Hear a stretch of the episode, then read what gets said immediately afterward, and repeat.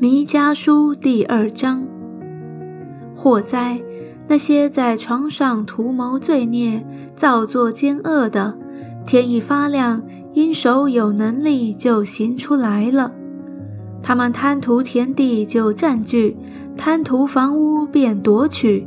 他们欺压人，霸占房屋和产业。所以耶和华如此说：我筹划灾祸降雨这族。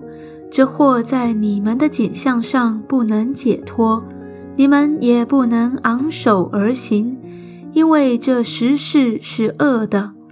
到那日，必有人向你们提起悲惨的哀歌，即此说：我们全然败落了。耶和华将我们的份转归别人，何竟使这份离开我们？他将我们的田地分给悖逆的人。所以在耶和华的会中，你必没有人研究拉准绳。他们说：“你们不可说预言，不可向这些人说预言，不住地羞辱我们。”雅各家啊，岂可说耶和华的心不忍耐吗？这些事是他所行的吗？我耶和华的言语岂不是与行动正直的人有益吗？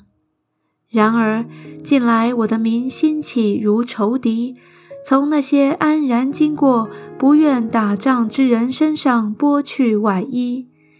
你们将我民中的妇人从安乐家中赶出，又将我的荣耀从他们的小孩子进行夺去。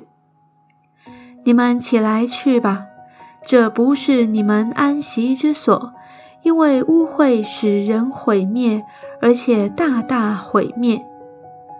若有人心存虚假，用谎言说我要向你们预言得清酒和浓酒，那人就必做这名的先知。雅各家啊，我必要聚集你们，必要招聚以色列剩下的人。安置在一处，如波斯拉的羊，又如草场上的羊群。因为人数众多，就必大大喧哗。开路的在他们前面上去，他们直闯过城门，从城门出去。